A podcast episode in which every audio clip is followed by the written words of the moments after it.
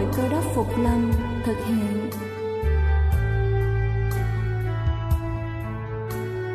Kính thưa quý vị, Đức Chúa Giê-xu trước khi Ngài về trời đã ban cho các môn đệ của Ngài một điều răn mới, đó là họ phải yêu thương nhau như chính tình yêu mà Ngài đã dành cho họ.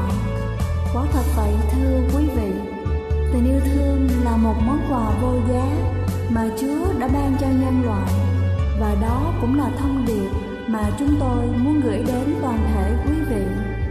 Nếu quý vị muốn tìm hiểu thêm về chương trình, về niềm tin hoặc muốn nghiên cứu về lời Chúa, xin quý vị gửi thư về chương trình Phát thanh Tiếng nói Hy vọng, địa chỉ hai trăm hai mươi bốn Phan Đăng Lưu, phường ba, quận Phú Nhuận, thành phố Hồ Chí Minh, hoặc gửi email cho chúng tôi theo địa chỉ tiếng nói hy vọng a còng gmail chấm com.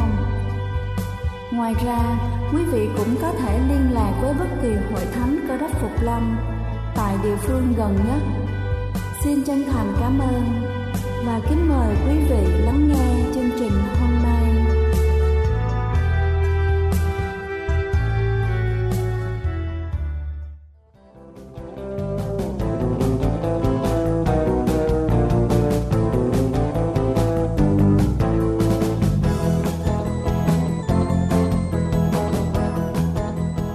Xin thân ái kính chào quý vị khán giả thân mến.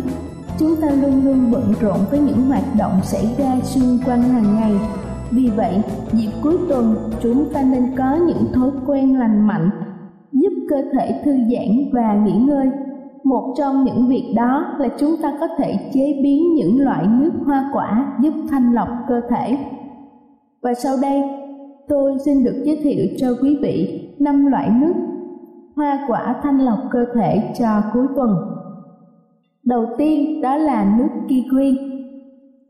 Khâu chuẩn bị gồm có tám quả kiwi, ba quả táo, nửa quả dưa chua kèm theo vài nhánh gừng tươi, lá bạc hà và đá lạnh.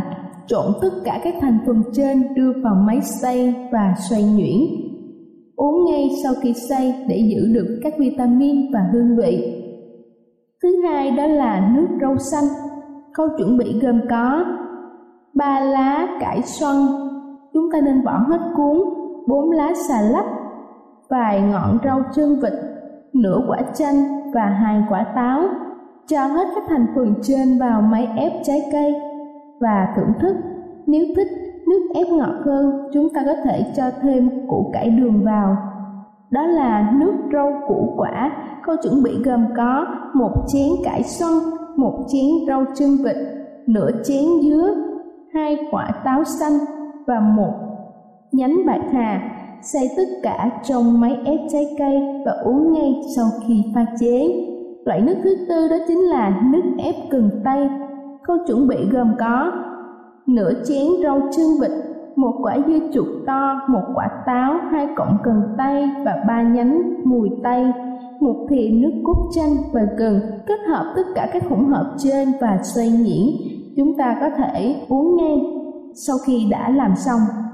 Và cuối cùng đó là nước táo. Khâu chuẩn bị gồm có một quả chanh, hai quả táo, một nhánh gừng nhỏ, sáu cọng cần tây, một quả dưa chuột và hai quả nấm rau bina. Sau khi xoay tất cả các thành phần trên, chúng ta đổ ra cốc và uống ngay. Kính thưa quý vị, tôi vừa trình bày xong cho chúng ta năm loại nước hoa quả giúp cho thanh lọc cơ thể. Chúc quý vị có một ngày cuối tuần vui vẻ và có thêm nhiều sự lựa chọn cho thức ăn dinh dưỡng của mình. Đây là chương trình phát thanh Tiếng nói hy vọng do Giáo hội Cơ Đốc Phục Lâm thực hiện.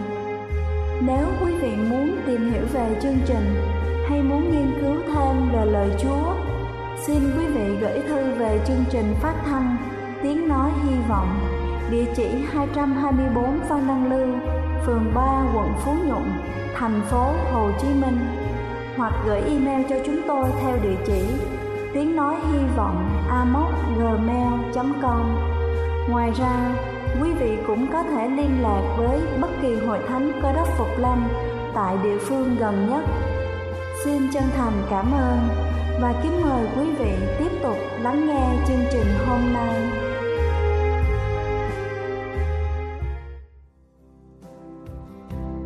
Kính thưa quý vị, trong Kinh Thánh có rất nhiều sách tiên tri nói về sự cuối cùng trên đất. Và trong Khải Huyền đoạn mười chín, câu mười có chép rằng: Hãy giữ lấy, đừng làm vậy, ta là bạn tôi tớ với ngươi và với anh em ngươi, là người cùng giữ lời chứng của Đức Chúa Giê-xu. Ngươi hãy thờ lạy Đức Chúa Trời, vì sự làm chứng cho Đức Chúa Giê-xu là đại ý của lời tiên tri. Kính thưa quý vị, hôm nay chúng ta sẽ tìm hiểu điều đó qua sứ điệp với tựa đề Thách đố sự không tin kính. Và trước khi chúng ta đến với phần sứ điệp ngày hôm nay, xin kính mời quý vị cùng lắng lòng để lắng nghe bản thánh nhạc tôn vinh Con thuộc Ngài.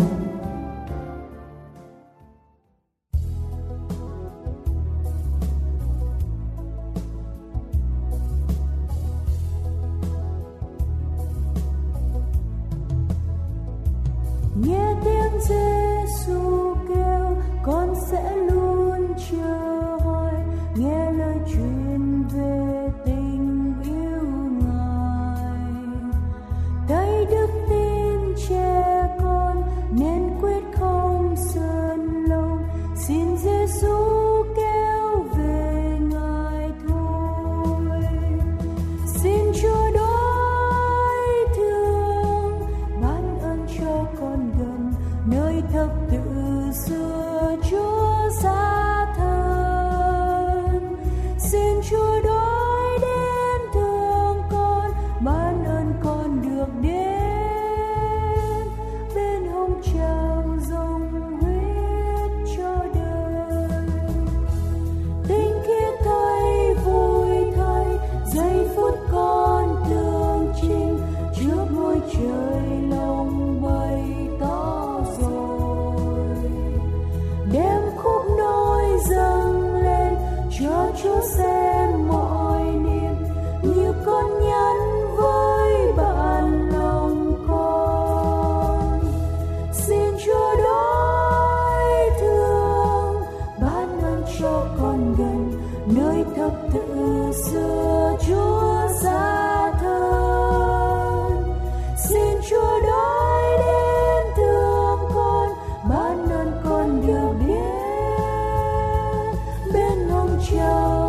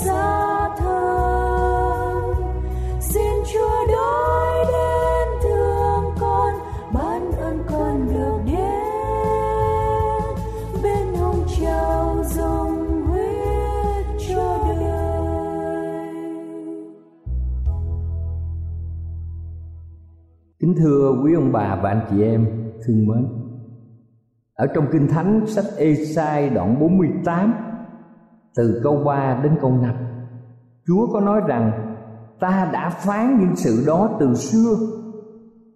Và Kinh Thánh cũng nhấn mạnh rằng trước khi chưa xảy đến, tức là Chúa đã tiên tri trước mọi việc cho chúng ta có thể hiểu biết một cách rõ ràng.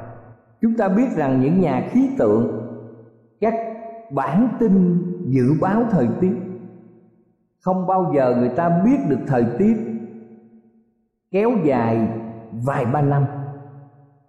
Người ta chỉ biết những thời tiết trong thời gian gần một số ngày gần kề. Nhưng lời tiên tri này kéo dài bốn trăm chín mươi năm.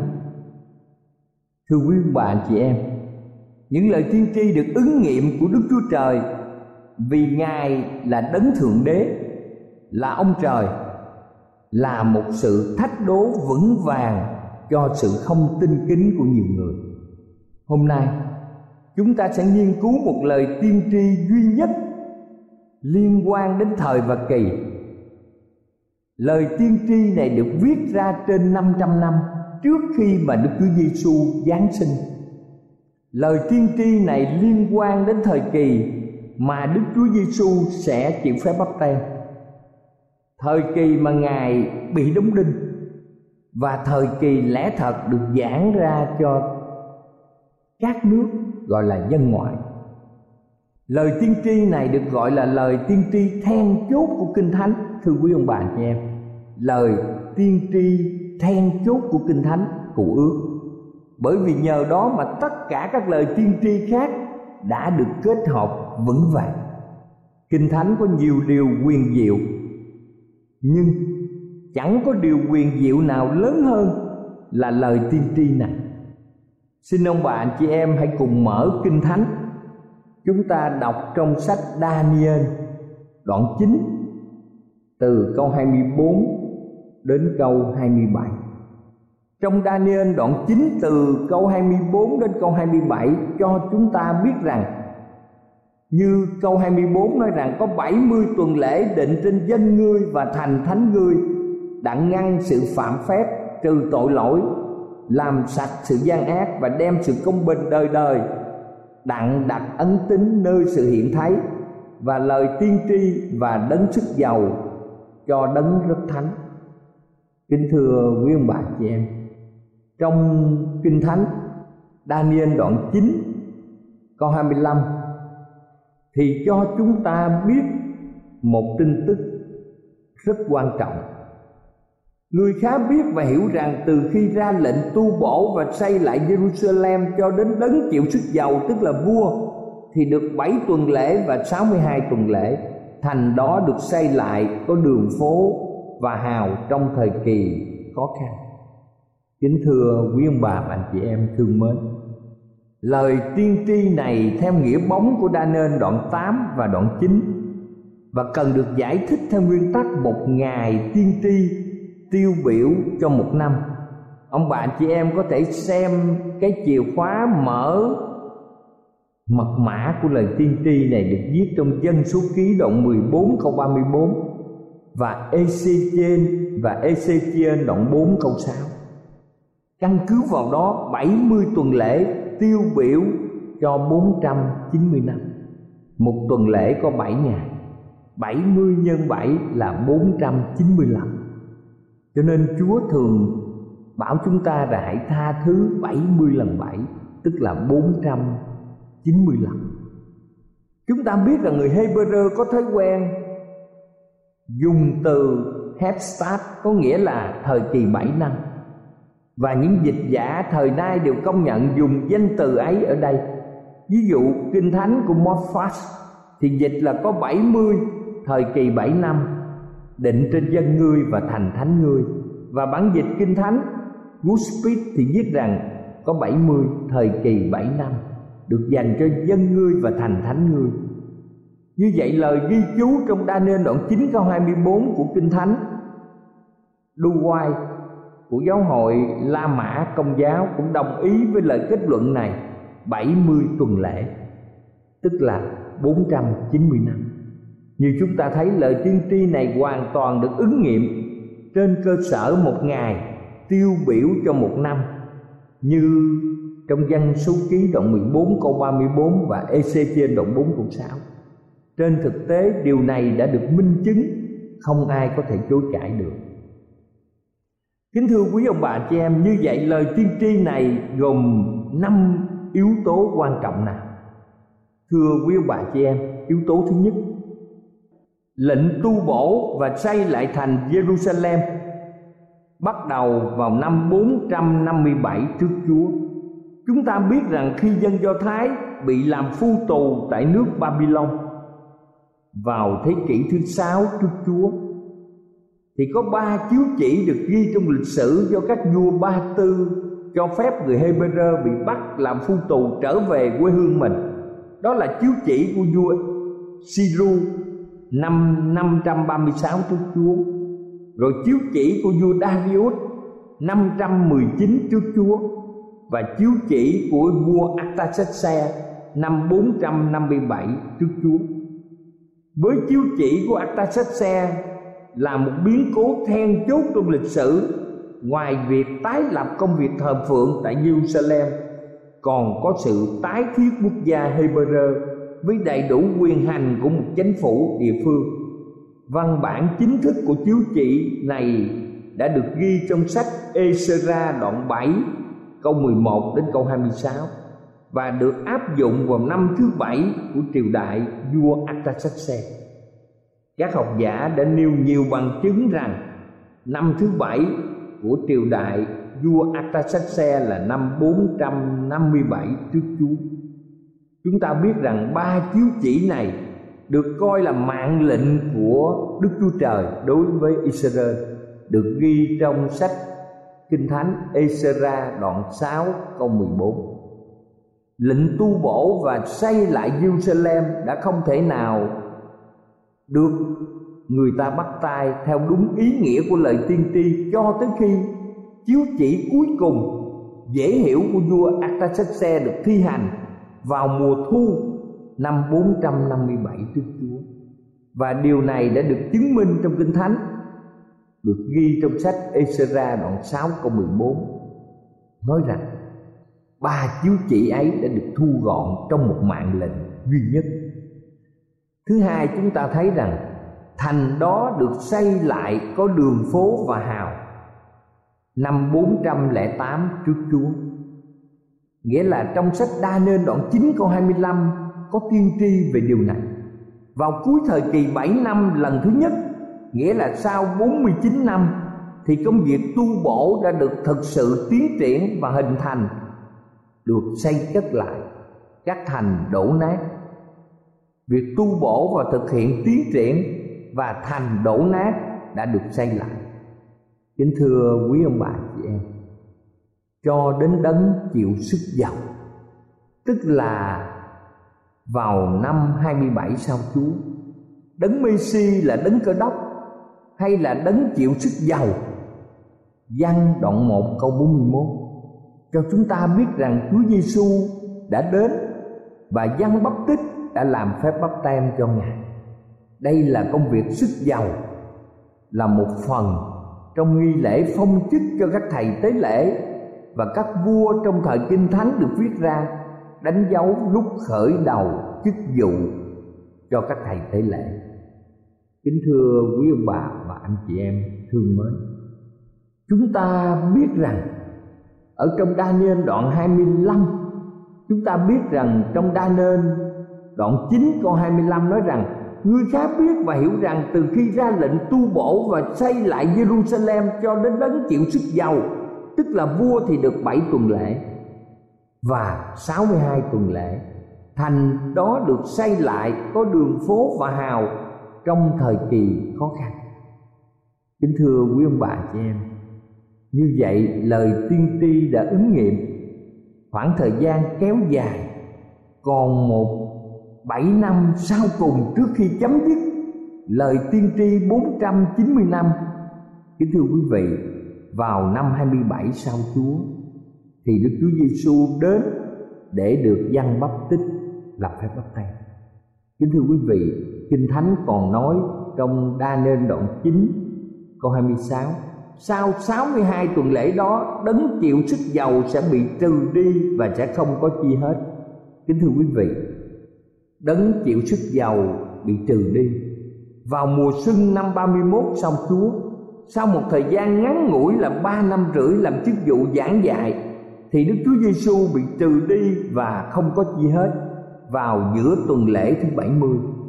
Điều này nói lên sự chí thánh của những lời tiên tri trong Kinh Thánh của ước. Ở đây phép lạ về lòng thương xót của Đức Chúa Trời tương xứng với phép lạ về sự dự ngôn của Ngài. Tình thương của Ngài đưa đến sự cứu chuộc, và sự khôn ngoan của Ngài đọc được tương lai. Hai điều đó đạt đến cùng một cao điểm. Kính thưa quý bà chị em, người khiến của lễ và của lễ chay dứt đi. Kính thưa quý vị, chúng ta xem trong Daniel đoạn chín câu hai mươi bảy, người sẽ lập giao ước vững bền với nhiều người trong một tuần lễ, và đến giữa tuần lễ ấy người sẽ khiến của lễ và của lễ chay dứt đi. Kính thưa quý vị, như vậy thì còn bảy năm cuối cùng, và giữa tuần lễ tức là ba năm rưỡi. Chúa Giê-xu đã làm phép báp têm vào mùa thu năm hai mươi bảy, cho đến mùa xuân năm ba mươi mốt Chúa bị đóng đinh, là đúng ba năm rưỡi.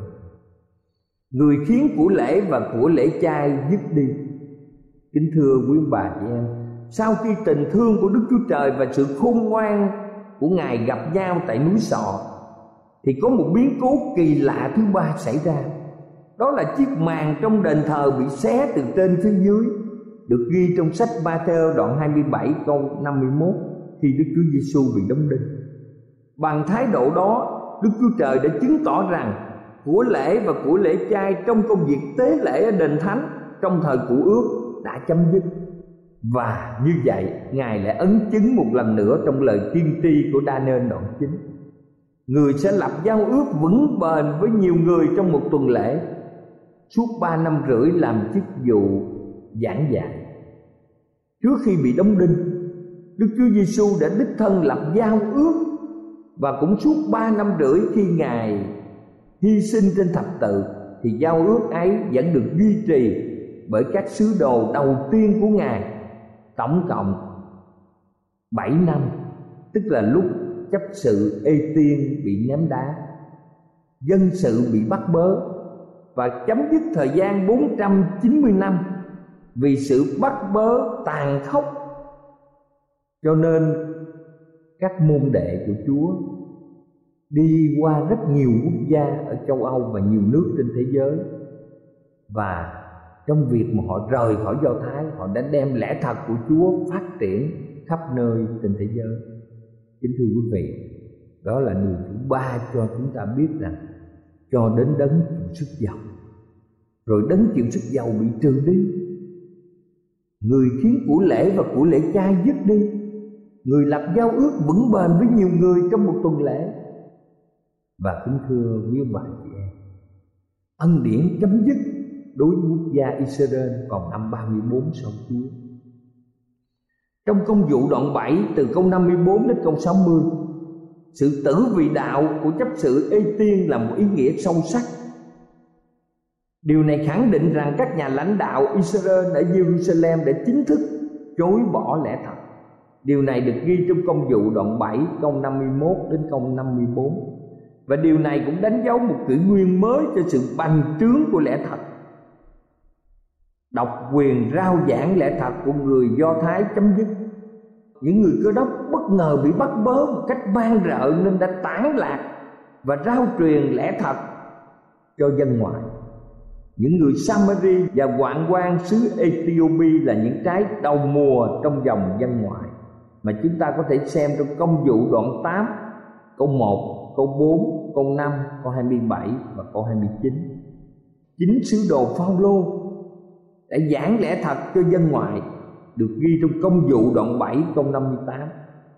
Và người đã trở lại đạo vào năm Ê-tiên bị ném đá, cũng được ghi trong công vụ đoạn chín. Kính thưa quý ông bà chị em, cái chết của Ê-tiên là biến cố quan trọng. Mặc dầu có sự trì hoãn về biến cố trọng đại, đánh dấu sự vấp ngã của họ. Kính thưa quý vị, nhưng cái chết của Ê-tiên vẫn là sự khủng hoảng bí ẩn đối với vận mạng của quốc gia Israel.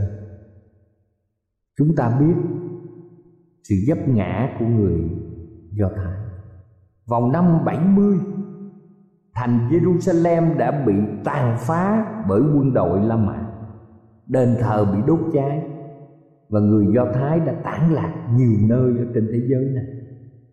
Nhưng cái chết của Ê-tiên là một điều quan trọng với quốc gia này trong lời tiên tri vào năm ba mươi bốn sau Chúa.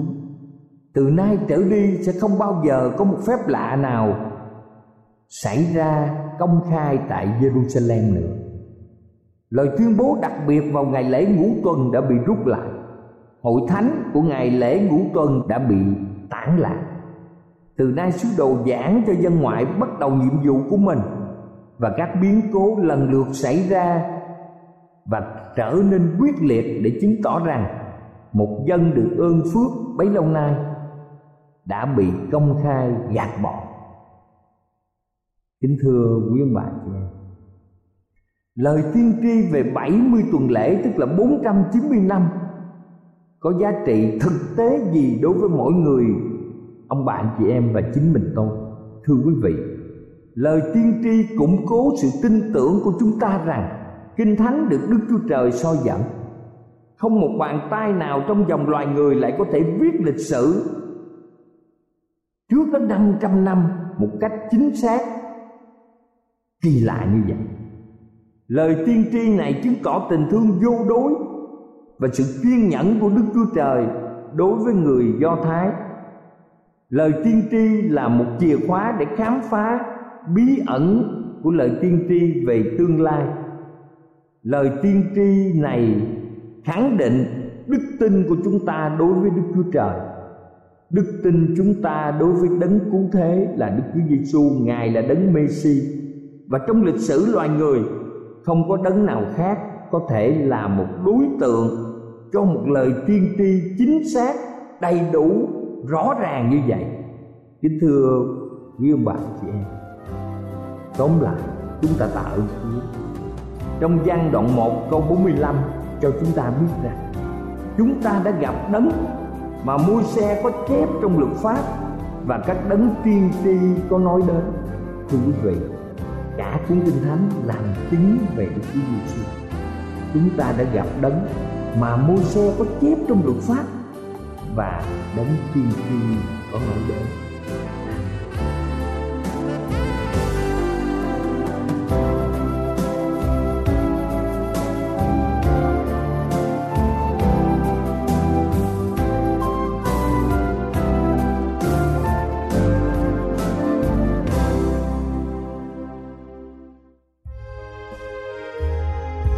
Đây là chương trình phát thanh Tiếng nói hy vọng do Giáo hội Cơ Đốc Phục Lâm thực hiện. Nếu quý vị muốn tìm hiểu về chương trình hay muốn nghiên cứu thêm về lời Chúa, xin mời quý vị gửi thư về chương trình phát thanh Tiếng nói hy vọng, địa chỉ hai trăm hai mươi bốn Văn Năng Lưu, phường ba, quận Phú Nhuận, thành phố Hồ Chí Minh, hoặc gửi email cho chúng tôi theo địa chỉ tiếng nói hy vọng a m o s at gmail dot com. Ngoài ra, quý vị cũng có thể liên lạc với bất kỳ hội thánh Cơ Đốc Phục Lâm tại địa phương gần nhất. Xin chân thành cảm ơn và hẹn gặp lại quý vị trong chương trình lần sau.